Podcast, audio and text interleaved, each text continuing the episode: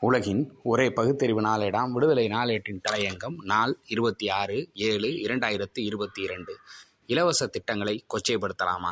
இலங்கையில் நடக்கும் அரசியல் கொந்தளிப்பு பொருளாதார சீரழிவு அதன் தாக்கம் குறித்து விவாதிக்க தென் மாநில நாடாளுமன்ற உறுப்பினர்களை பத்தொன்பது ஏழு இரண்டாயிரத்தி இருபத்தி இரண்டு செவ்வாய் அன்று டில்லியில் சந்தித்து கலந்துரையாடினார் ஒன்றிய அரசின் வெளியுறவுத்துறை அமைச்சர் ஜெய்சங்கர். சந்திப்பு முடிந்த பிறகு நாளிதழ் ஒன்றுக்கு ஒன்றிய வெளியுறவுத்துறை அமைச்சர் ஜெய்சங்கர் கூறும்போது தெற்கே உள்ள மாநிலங்கள் சலுகைகளை அள்ளி வீசுவதாலும் மக்களுக்கு அறிவிக்கும் இலவச திட்டங்களாலும் இலங்கை போன்ற ஒரு சூழல் வருமோ என்று அச்சமாக உள்ளது என்றும் தமிழ்நாடு போன்ற மாநிலங்களில் நிதி நிர்வாகம் சரியாக இல்லாதது கவலை அளிப்பதாகவும் கூறியுள்ளார்.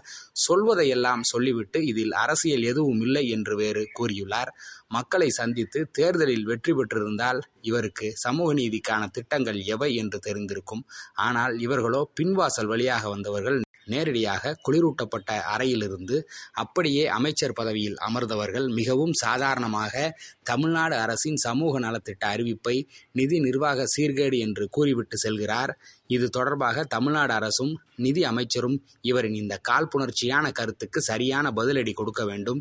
தமிழ்நாட்டை பொறுத்தவரை கல்வி மற்றும் பொருளாதாரத்தில் வளர்ந்த மாநிலமாகும். மாணவர்களுக்கு மதிய உணவு சத்துணவு இலவச புத்தகங்கள் இலவச மடிக்கணினி இலவச சைக்கிள் இன்னோரண்ணா பொருட்கள் அளிப்பதால் கல்வியில் வளர்ந்தோங்கி நிற்கிறது.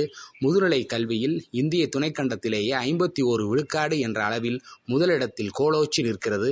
பெண்கள் முன்னேற்றத்திற்காக பல்வேறு இலவச திட்டங்கள் அளிக்கப்படுகின்றன. இலவச பேருந்து பயண திட்டம் என்பது பொருளாதார ரீதியில் அவர்களுக்கான பலன்கள் அதிகம். இலவச பேருந்து பயணத்தால் பெண்கள் வேலை வாய்ப்பு அதிகரிக்கிறது. இதனால் குடும்ப வருவாய் பெருகும். இலவச நாப்கின்ஸ் திட்டம் என்பது பெண்களின் சுகாதார கண்ணோட்டத்தில் எவ்வளவு முக்கியமானது? டாக்டர் முத்துலட்சுமி மகப்பேறு நிதியுதவி திட்டம் பெரும் புரட்சிகரமானது. ஏழை கர்ப்பிணி பெண்களுக்கு ரூபாய் பதினெட்டாயிரம் என்பது எவ்வளவு பெரிய உதவி? இதனால் சிசு மரணம் தாய் மரணம் இந்தியாவிலேயே தமிழ்நாட்டில்தான் குறைவு. டாக்டர் தர்மாமால் நினைவு விதவை மறுமண திட்டம் என்பதெல்லாம் திராவிட மாடல் அல்லவா? இலவசம் என்று இவற்றை கொச்சைப்படுத்த வேண்டாம். இவை சமூக மாற்றத்திற்கான ஏணிப்படி என்பது நினைவிருக்கட்டும்.